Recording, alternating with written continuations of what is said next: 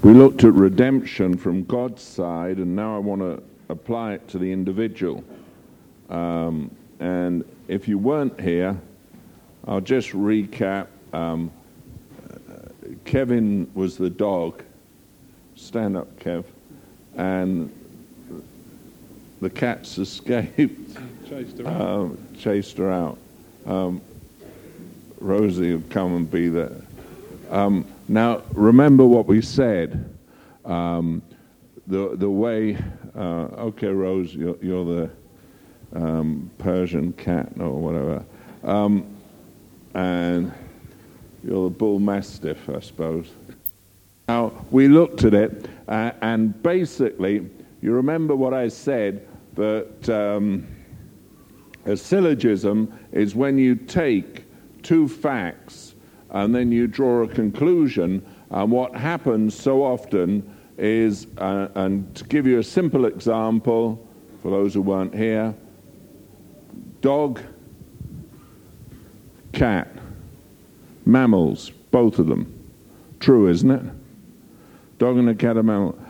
Four legs on each, two ears on each, two eyes. There's a lot of things common, but one thing is if you say because they're mammals, therefore a dog is a cat or a cat is a dog, you'd end up with error, wouldn't you? And what happens so often in lives is people they they tell you truths and then the lie comes in the conclusion.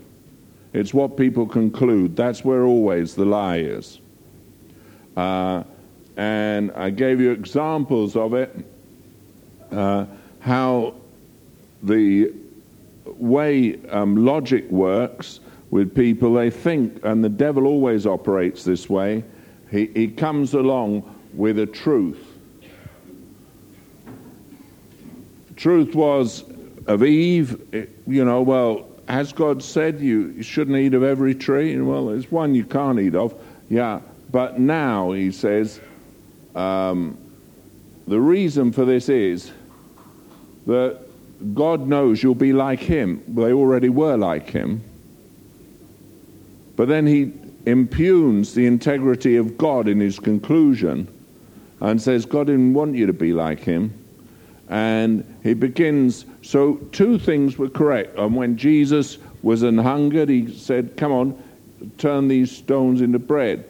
And then he took Jesus up and he said, Cast yourself off the temple, for it is written, He's given His angels charge over you. Truth in it. Trouble was the conclusion that really, and the inference was, you win people by proving yourself with the miraculous. And Jesus said, You know, thou shalt not tempt the Lord thy God. Um, in other words, the truth was out of balance. And there's a lot of things where you get trapped by the lie that there's an aspect of truth in it, but that truth isn't all the truth. And you have to look at things and realize that a dog is never a cat, and a cat isn't a dog because they're both mammals. Is that plain? And I then went through and showed you how it works in redemption. Uh, man cannot earn uh, his redemption. Depravity is part of a man's nature, and he needs to be redeemed, and Christ came to redeem him. Now I, I want to go on. I want to go on and look at the fact of where you are as an individual. We looked at redemption. Christ has redeemed us all. And redemption is a complete thing. And um, so I want to personalize it now. And um, our identification with Christ. If you turn with me to Hebrews chapter 9.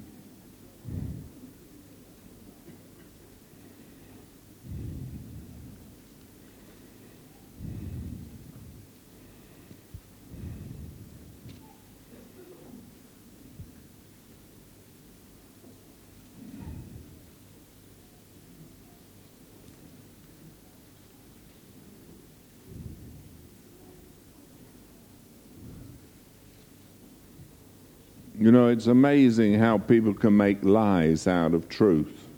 Um, they, they take a, a subject and they say something that appears true, and then they conclude from it something else. And any argument must always be brought back to Scripture.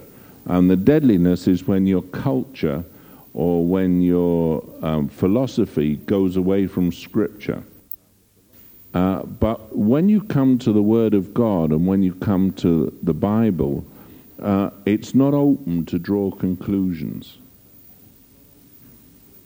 That's what's so nice about it. Your culture has to give way. Uh, there, there's certain principles in God, and those principles can't be violated. And you always have to come back to the Word of God. That's it. That's the only touchstone.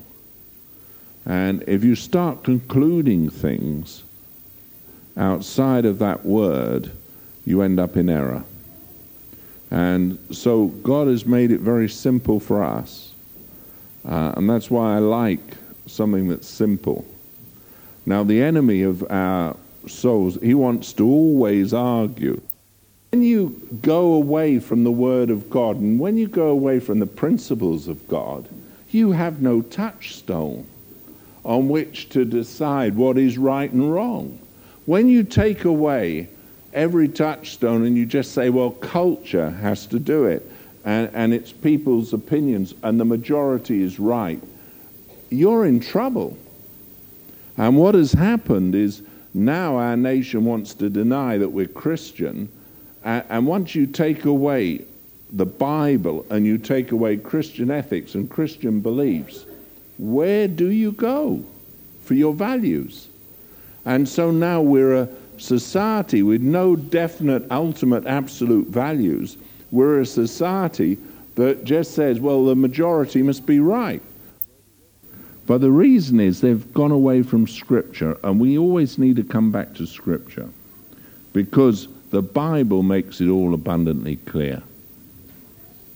And once you come to the Bible, you can't go wrong because it's not set for you to make conclusions.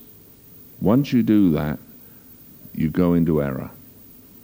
It means what it says, and it says what it means, and it's God's word and there's no right of appeal against it. Let us be clear. Hebrews chapter 9, verse 12. Our identifications with Christ. And listen to this. Uh, it says, um,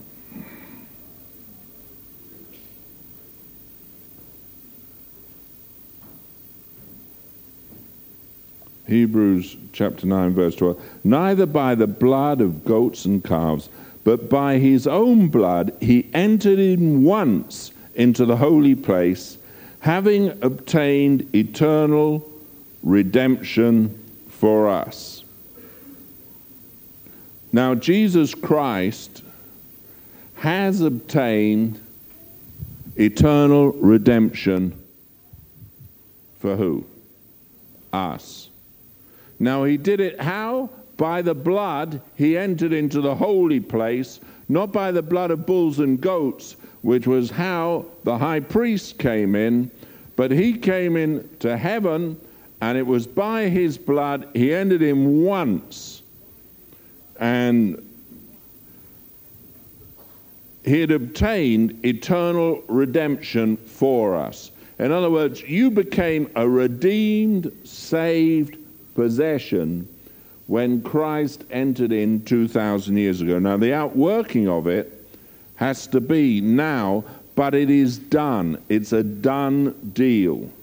It is not something you wait for, it's not something God is going to do in the future.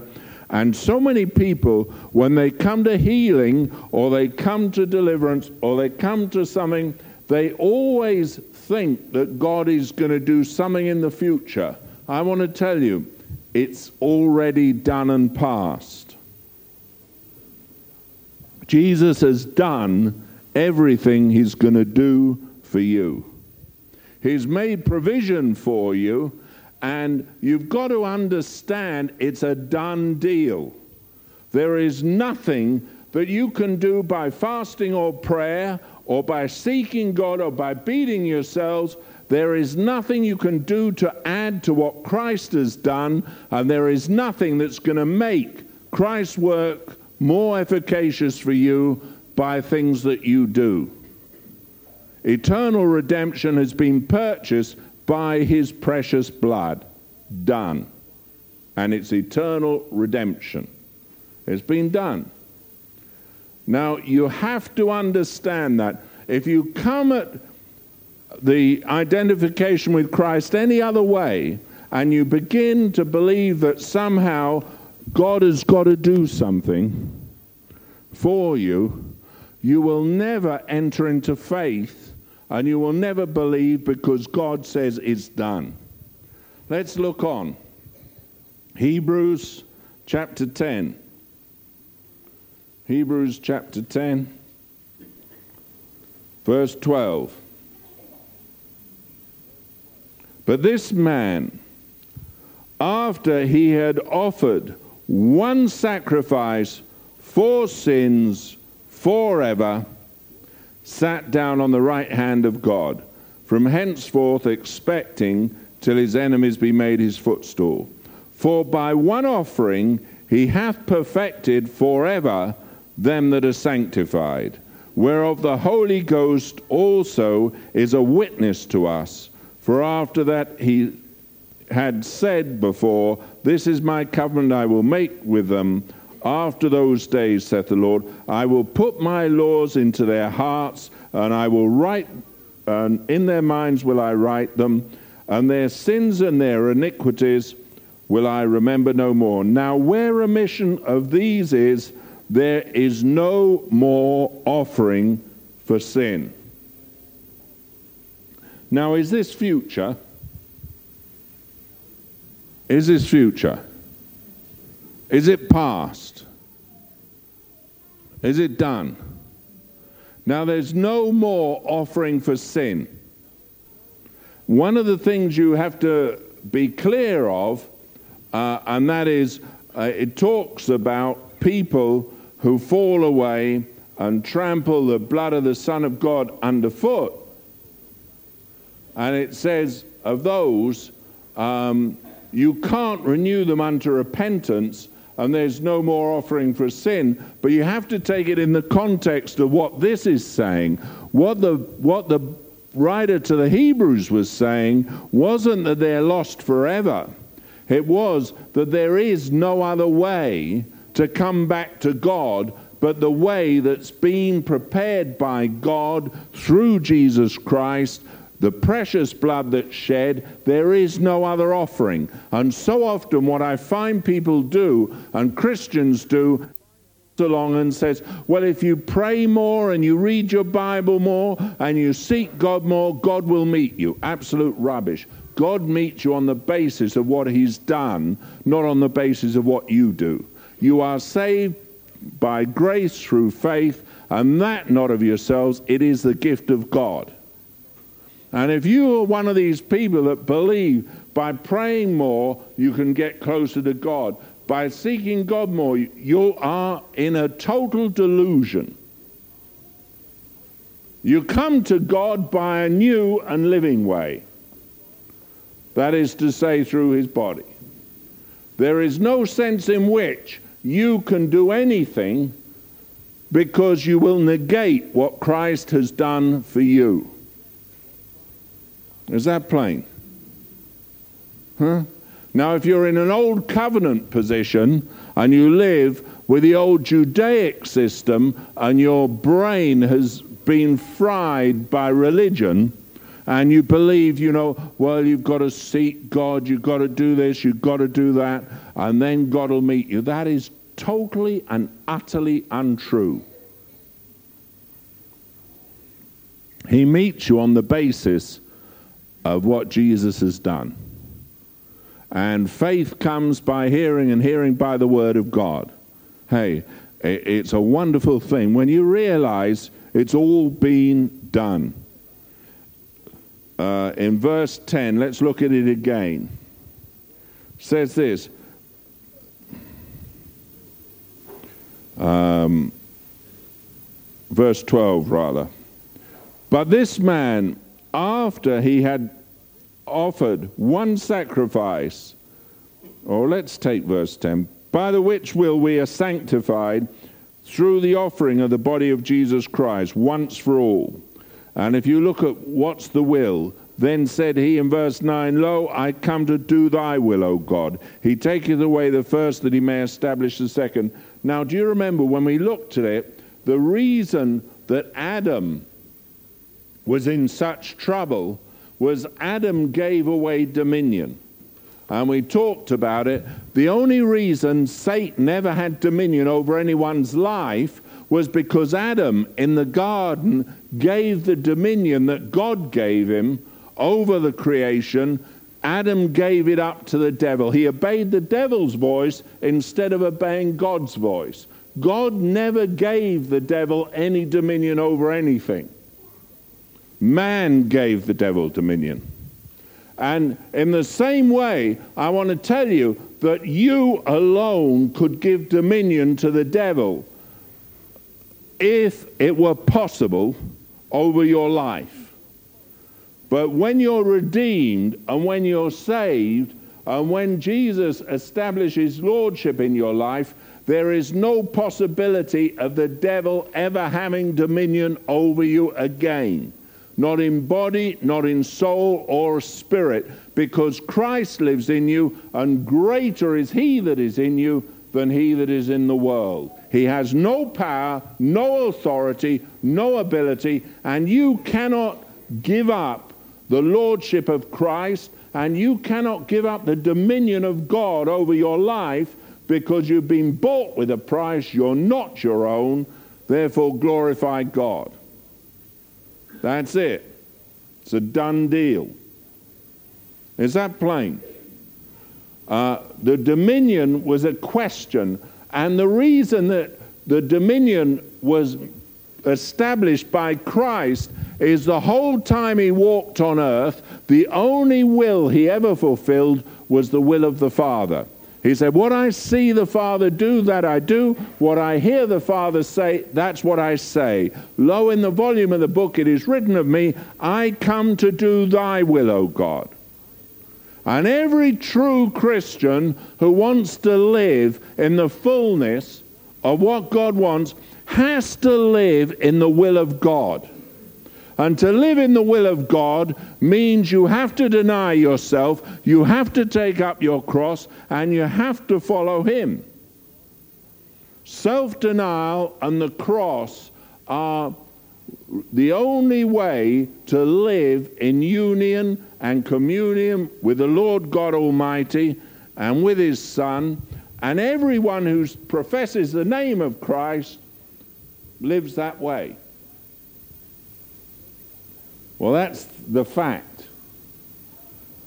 The fiction is a lot of people, they get saved, God does a real work in them, but they can't bear having their wills tampered with by Lord God Almighty, and they blame people, and especially pastors or leaders, church leaders, when they find that they come up against things they don't want to do suddenly their will is crossed. And they find that God's will and their will are two different things. And they come and they decide they want to fulfill their desires, their pleasures, their wants, and they put that before God. And that's what causes schism in the church, it causes division. Uh, you can listen to it, it comes out of people's mouths, they badmouth. They have all kinds of things, and they're usually very assertive individuals who want their way. Well, when you're like that and you want your way, know this there's a God in heaven who said, You've got to deny yourself. You've got to take up your cross and you've got to follow him. And to do that, you've got to humble yourself. And the only fight a Christian has is with himself. The devil's out the reckoning. The real problem is your will, your stubborn, bigoted will. The will that says, well, why should I? The will that says, no one's going to tell me what to do. The will that says, I have a right to my life. The will that says, how great I am. The will that says, I deserve this, I deserve that. The will that really panders to the ego, that will is anti God. And when Jesus lives in you, he makes it plain. Is that plain? Hello. Are you alive out there? You know what I'm talking about? Self will. No? Do you know what I mean? You know, that stubborn, I want to do what I want. Gets you in bother, doesn't it? Hmm? In the end, that's the thing that destroys a man desire to do his own way. I, I'm amazed how often it is the most destructive force in an individual. They're determined to have it their own way. He says, look, verse 16, this is a covenant that I will make with them after those days, saith the Lord. I will put their laws, my laws, into their hearts, and write, I will, in their minds will I write them, and their sins and their iniquities will I remember no more. Now, where remission of these is, there is no more offering for sin. Having therefore, brethren, boldness to enter into the holiest by the blood of Jesus, by a new and living way, which he hath consecrated for us through the veil, that is to say, his flesh, and having an high priest over the house of God, let us draw near with a true heart. Now, what have you got to draw near with? True heart. The one thing you can't afford to do as a Christian is have a lying heart. You've Got to have a true heart with full assurance of faith. In other words, you've got to come to honesty and integrity. The word that I suppose doesn't have any meaning in today's world, integrity, but in my young days it used to have meaning. A yes would be yes and a no would be no. And a man's reputation and life was based on his integrity. Yes and no. Today it's not like that. But it used to be. And I believe in the Church of Jesus Christ it is. You can only draw near with a true heart. In other words, you can't have your own agenda. You can't have your own way. You can't have your own culture. You can't have your own family values. You can't have uh, society's values. You can't have the world's ways. You can't go according to your light. You can only go according to God's. And you've got to have a true heart. In other words, you have to be honest. You can't deceive God. If you're, you've got divided motives, you'll discover a double minded man is unstable in all his ways. If you're coming to God and your heart's not true, you're going to always have problems. Now, when he writes his law into our hearts and into our minds, he intends us to have true integrity. We've got to come with honesty. And if you're dishonest, you can't approach God. I'll tell you why. Not that God will not accept you, not that redemption isn't true, not that He hasn't done everything, but the real thing is you'll feel condemned before Him. When you open your Bible, it'll condemn you. When you want to go to church, you feel the preacher's condemning you all the time. You'll feel condemned inside. Now, you might respond to it by aggressiveness and by saying, you know, who's he? He's got no right to tell that to me. Fancy him preaching that. You know, I don't like this. I don't like I don't agree with that. Yeah, well, basically, it's because you yourself are condemned inside. It's uncomfortable. So the only way you can do that, because you haven't got a true heart, is you come with dishonesty. If you can't sit there when God speaks and when you read his word and say amen to it, then it's because you basically you haven't got a true heart. And your life is condemned by you. Uh, and that's the way some people are. They just get condemned. They live in condemnation. Now, there's no condemnation to those who are in Christ Jesus, who walk not after the flesh, but after the Spirit. For the law of the Spirit of life in Christ Jesus has set me free from the law of sin and death. But they don't live in that. So they live in condemnation. And when truth comes, or when they're challenged, their will is really dominant and they want their own way. And so they find it very hard to approach God. Not because God has thrown them off, just that they condemn themselves. Is that plain? Don't have to condemn them. They feel bad enough anyway. And they've got all their little motives going on inside. You can see the little cogs in their brain beginning to whirl when you say something. It's very important to understand that condemnation is your problem. Now, man identifies with Christ. You'll find that in uh, Galatians 2:20 says this, I'm crucified with Christ. Nevertheless, I live, yet not I, but Christ liveth in me. And the life that I now live in the flesh, I live by the faith of the Son of God who loved me and gave himself for me. Now, it does say in the King James Version, I am crucified with Christ. I was crucified with Christ.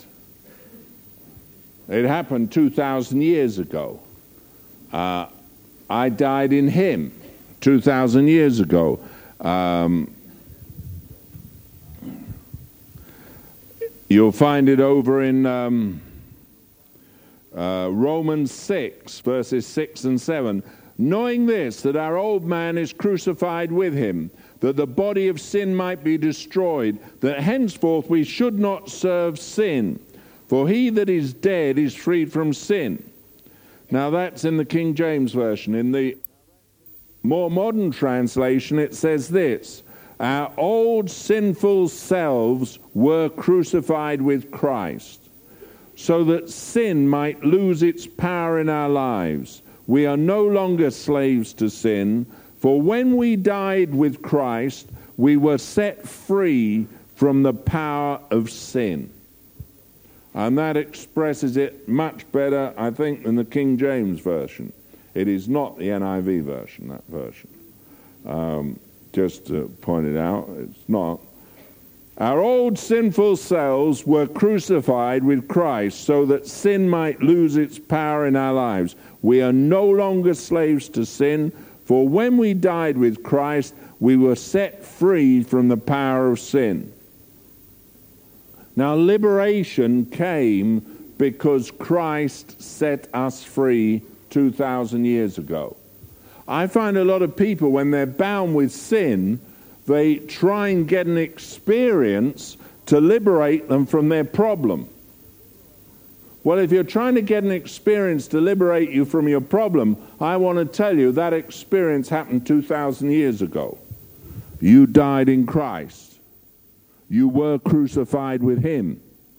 It happened, and the truth is that the power of what he did is sufficient for you to walk into liberty and life today. And it's when your faith takes hold of the truth that you'll live in victory. But whilst you seek for an experience to bring about what you believe should happen, you will find that nothing happens in your life. You've got to live. And I live in the reality of what Christ has said he's done for me. He did it 2,000 years ago. I know my old man was crucified with him, that the power of sin might be broken. It was broken 2,000 years ago. Jesus dealt with sin. He dealt with all the problems, the bondages, all the things that could destroy my life. Christ dealt with 2,000 years ago, and there's nothing the devil can do about it. There's nothing that man can do about it. It's a done deal. Is that plain? And when we begin to believe it, you'll find freedom is there in simplicity. But when you seek to get free, you never will. Because what you're asking God to do is what He's already done. And if you remember, there's two prayers God will never answer. God will never do what He's already done, and God will never do what he told you to do. And the trouble in society and in Christian churches is people are always trying to get God to do what he's already done.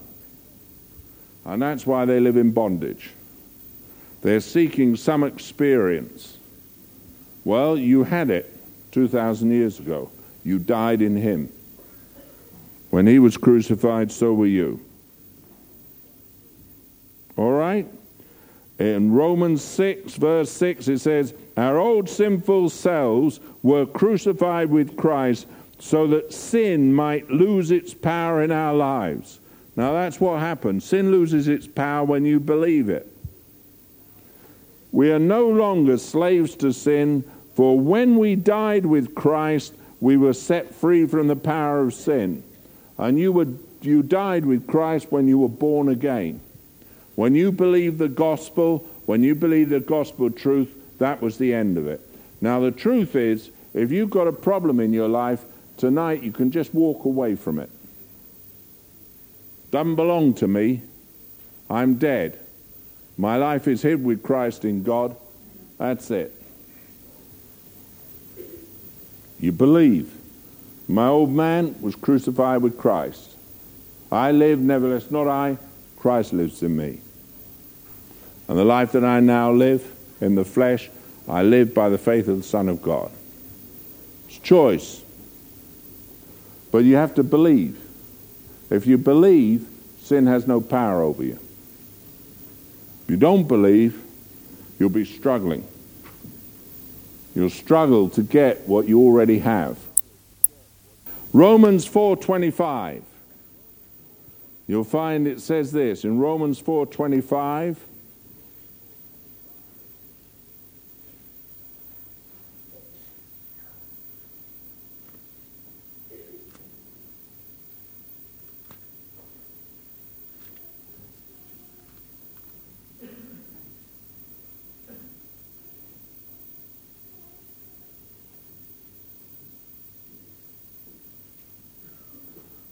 Let's take verse 24. But for us also, to whom it shall be imputed, that's righteousness, if we believe on him that raised up Jesus our Lord from the dead, who was delivered for our offenses and was raised for our justification. I know that I'm justified before God because Jesus took my sin and your sin into his own body on the tree. The third day, God raised him from the dead to show me that the penalty for my sin and your sin has been paid in full by another. His name is Jesus. And he was raised for my justification. It's just as if I never sinned. Why? Because Jesus took it all. Is that plain? Hello? You understand what I'm saying? Most people battle in their minds and they try and fight and they've got a bondage in their life and they start praying, Oh God, deliver me. Were delivered. Oh God, break the pact. It was broken 2,000 years ago. Romans chapter 6, verse 5.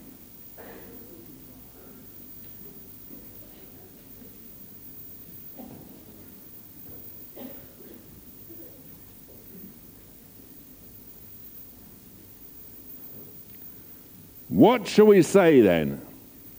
Romans chapter 6, I'm verse 1 actually.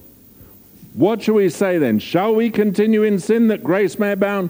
God forbid. How shall we that are dead to sin live any longer therein? Look, you are dead to sin. How are you going to live any longer therein? Put your hand on your chest. Say this When I'm born again, I'm dead to sin. I am dead to sin. Sin is dead to me. I don't have a problem. That's the truth. See, you're dead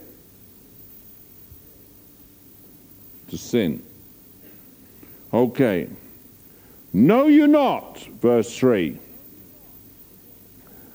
that so many of us, as were baptized into Jesus Christ, were baptized into what?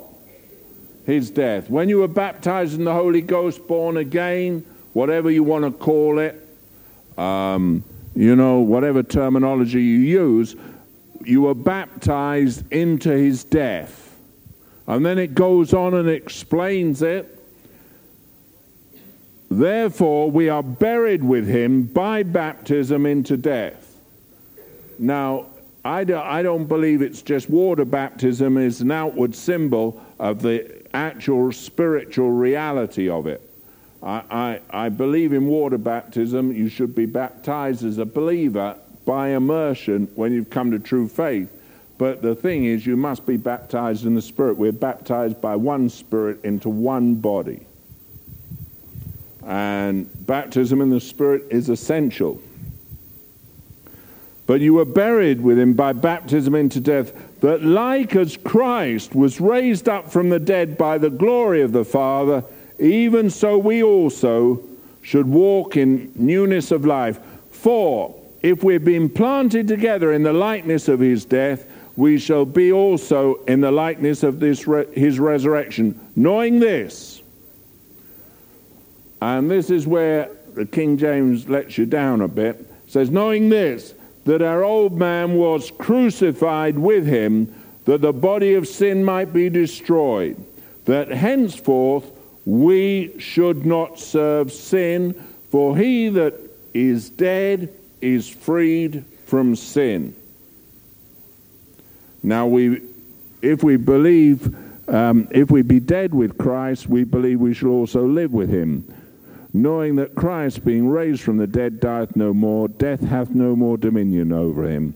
For in that he died, he died unto sin once, but in that he liveth, he liveth unto God. Likewise, reckon you also yourselves to be dead indeed unto sin, but alive unto God through Jesus Christ our Lord.